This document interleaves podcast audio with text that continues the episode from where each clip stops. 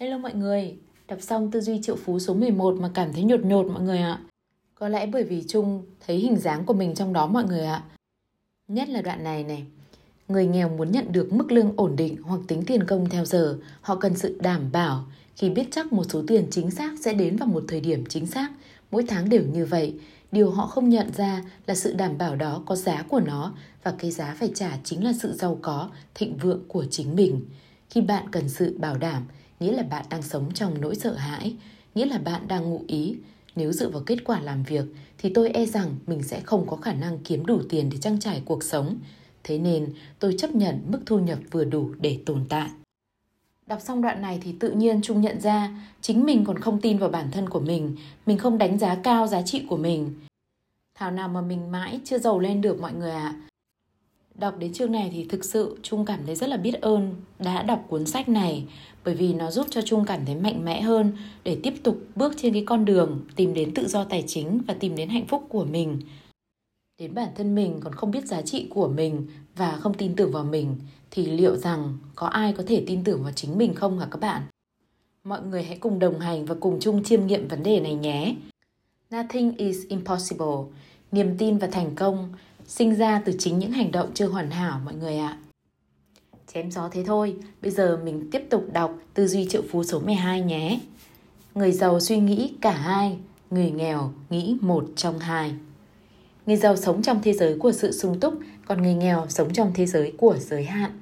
Trên thực tế, cả hai vẫn cùng sống trong cùng một thế giới vật chất, nhưng sự khác biệt là nằm trong cách nhìn của mỗi người.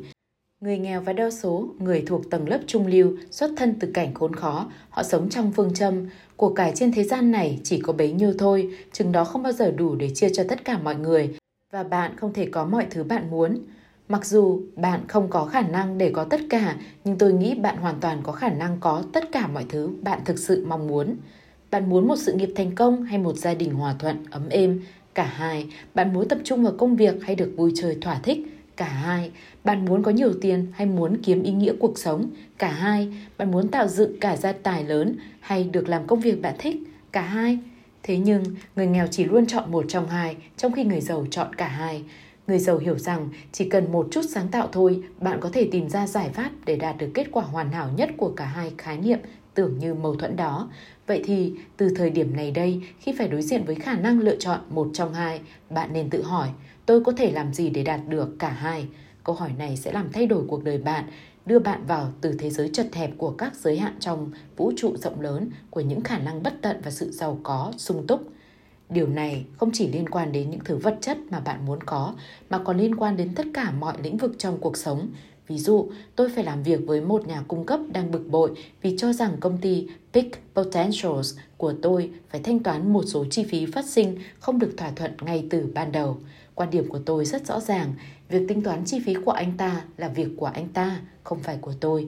Và nếu anh ta than phiền rằng các chi phí phát sinh quá cao thì anh ta phải xem xét lại quy trình làm việc. Tôi phát ngán và chỉ muốn tìm một nhà cung cấp mới cho hợp đồng tiếp theo. Nhưng tôi là người biết giữ chữ tín và bao giờ cũng thực hiện đầy đủ những điều khoản đã được cam kết.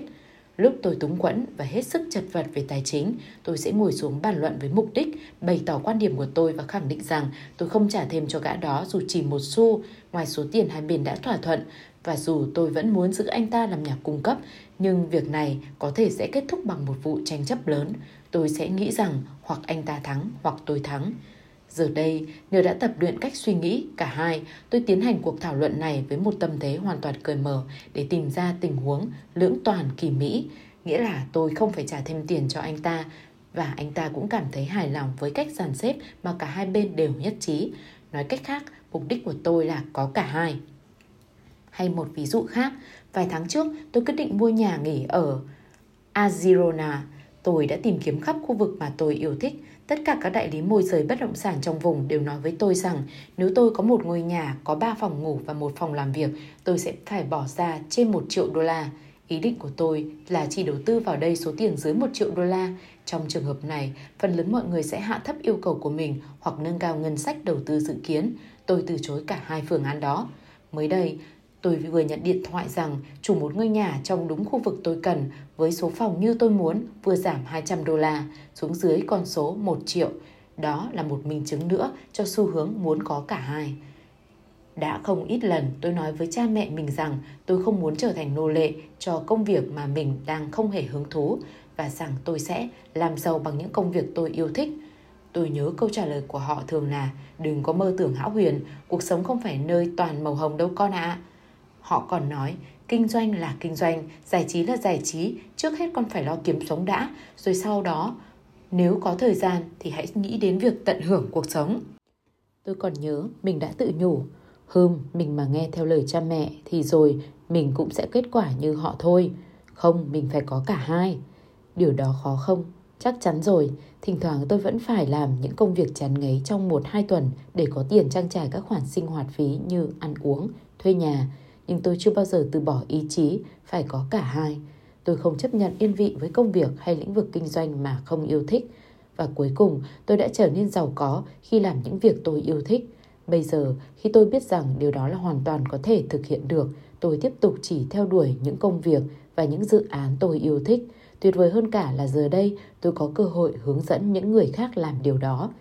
Không ở đâu mà cách suy nghĩ cả hai lại quan trọng như trong lĩnh vực tài chính. Người nghèo và nhiều người thuộc tầng lớp trung lưu tin rằng họ phải chọn giữa tiền bạc và những yếu tố khác trong cuộc sống. Kết quả là họ cho rằng tiền không quan trọng bằng những thứ khác. Tôi xin nhấn mạnh lần nữa, tiền rất quan trọng. Thật lố bịch khi ai đó khẳng định rằng tiền bạc không quan trọng bằng bất kỳ thứ gì khác trong cuộc sống. Bạn nghĩ đối với con người chúng ta, cái gì quan trọng hơn? Chân hay tay hay cả hai đều quan trọng như nhau. Tiền bạc là chất bôi trơn cho phép bạn trượt đi trong cuộc sống một cách nhẹ nhàng, êm ái thay vì bị chảy xước liên miên.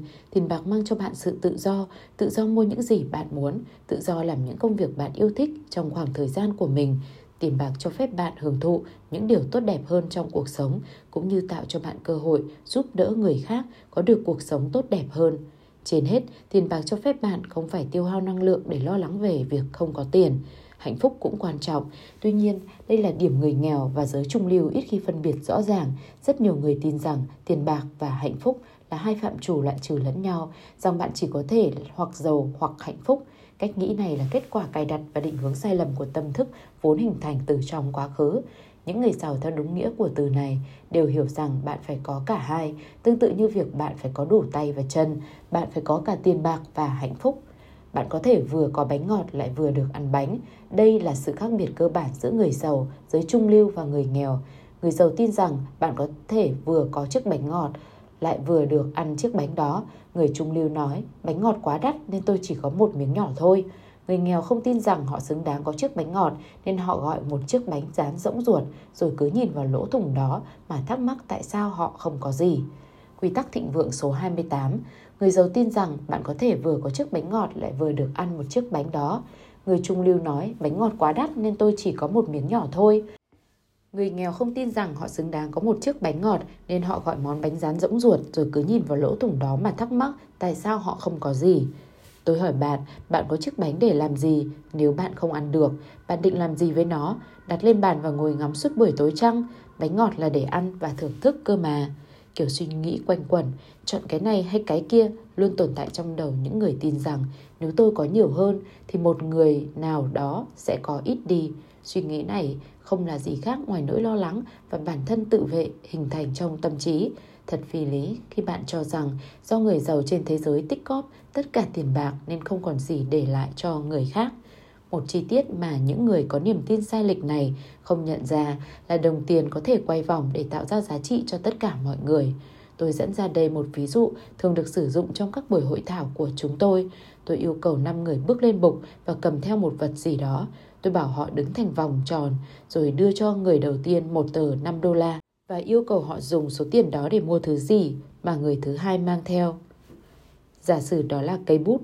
Giờ người thứ hai đã có 5 đô la và anh ta lại dùng 5 đô la để mua một bìa hồ sơ chẳng hạn từ người thứ ba. Theo cách đó, đồng 5 đô la cứ thế chuyển đi cho đến khi qua hết cả 5 người. Tờ 5 đô la được sử dụng để mang lại giá trị cho những người có nó, nghĩa là 5 đô la khi qua tay 5 người khác sẽ tạo ra giá trị 5 đô la cho mỗi người hay tổng giá trị 25 đô la cho cả nhóm. Đồng 5 đô la đó không mất đi mà chỉ luân chuyển để tạo ra giá trị cho tất cả mọi người. Những bài học rút ra ở đây rất rõ ràng. Thứ nhất, tiền không bị mất đi. Với cùng một số tiền, bạn có thể sử dụng nhiều lần từ năm này qua năm khác và tạo ra giá trị cho hàng nghìn người. Thứ hai, bạn càng có nhiều tiền thì bạn càng đưa nhiều tiền vào lưu thông, sau đó những người khác càng có nhiều tiền hơn để sử dụng số tiền đó trong việc mua bán và thu được giá trị lớn hơn. Điều đó hoàn toàn đối lập với suy nghĩ chọn một trong hai. Ngược lại, khi bạn có tiền và sử dụng đồng tiền đó, cả bạn và người mà bạn đưa tiền sẽ đều tạo ra giá trị. Nói cách khác, nếu bạn lo lắng về người khác và về phần giá trị mà họ sẽ được nhận, nếu có phần đó, hãy làm tất cả những gì cần thiết để trở nên giàu có. Khi đó, bạn có thể phát tán tiền ra khắp xung quanh. Tôi nhắc lại rằng, bạn có thể vừa là một người tốt bụng, biết yêu thương, quan tâm đến mọi người, hào phóng, có tâm hồn sao trong sáng, vừa là một người giàu thực sự. Tôi thật lòng khuyên bạn hãy xua đi cái suy nghĩ hoang đường rằng dù dưới bất cứ hình thức nào thì tiền bạc cũng là thứ tệ hại hay bạn sẽ bớt tốt bụng hơn hay ít trong sạch hơn nếu bạn giàu có. Niềm tin này tuyệt đối như món xúc xích ý nếu bạn đã mệt mỏi với từ vớ vẩn. Và nếu bạn cứ tiếp tục ăn thì bạn sẽ không chỉ béo phì mà bạn sẽ vừa bị béo phì vừa túng quẫn. Thưa các bạn, việc là người tốt, hào phóng và biết yêu thương, không có mối liên hệ nào với những thứ có hoặc không có trong ví bạn, mà lại có quan hệ mật thiết với những thứ nằm trong đầu bạn. Việc bạn là người trong sạch và có tâm hồn cũng không hề can dự đến số dư trong tài khoản ngân hàng của bạn, mà lại bắt nguồn từ những thứ chứa chất trong tâm hồn bạn. Cách nghĩ rằng tiền bạc đổi tính cách, khiến bạn trở thành người tốt hay xấu là cách nghĩ một trong hai, là thứ rác rưởi được lập trình và không hề hỗ trợ cho hạnh phúc và thành công của bạn. Điều đó cũng không giúp gì cho những người xung quanh bạn, đặc biệt đối với trẻ em. Nếu bạn vẫn bảo vệ quan điểm cứng rắn đó và chọn cách trở thành một người tốt, hãy tốt vừa đủ để khỏi đầu độc thế hệ sau này bằng thứ niềm tin làm suy yếu bản thân, thứ niềm tin mà bạn có thể đã vô tình tiếp nhận từ cha mẹ mình. Nếu bạn thực sự không muốn tự nhốt mình vào trong cuộc sống chỉ có các giới hạn, thì dù ở hoàn cảnh nào, bạn hãy nên nhanh chóng thoát khỏi lối mòn của tư duy chỉ một trong hai và quyết tâm để có cả hai. Tuyên bố, bạn hãy đặt tay lên ngực và nói, tôi luôn suy nghĩ cả hai, rồi đặt tay lên trán và nói, tôi có tư duy triệu phú. Những hành động của tư duy triệu phú. một Hãy tập trung suy nghĩ và sáng tạo ra những phương cách để có cả hai. Bất cứ khi nào bạn phải lựa chọn giữa hai khả năng, hãy hỏi bản thân làm thế nào để có cả hai. 2. Hãy nhận thức rằng tiền bạc luân chuyển sẽ làm tăng giá trị cho cuộc sống của tất cả mọi người. Mỗi khi bạn tiêu tiền, hãy tự nói với mình số tiền này sẽ qua tay hàng trăm người và tạo ra giá trị cho tất cả những người đó. 3. Hãy nghĩ về bản thân như một mẫu người tốt bụng, hào phóng, biết yêu thương mọi người và giàu có. Hết tư duy triệu phú số 12.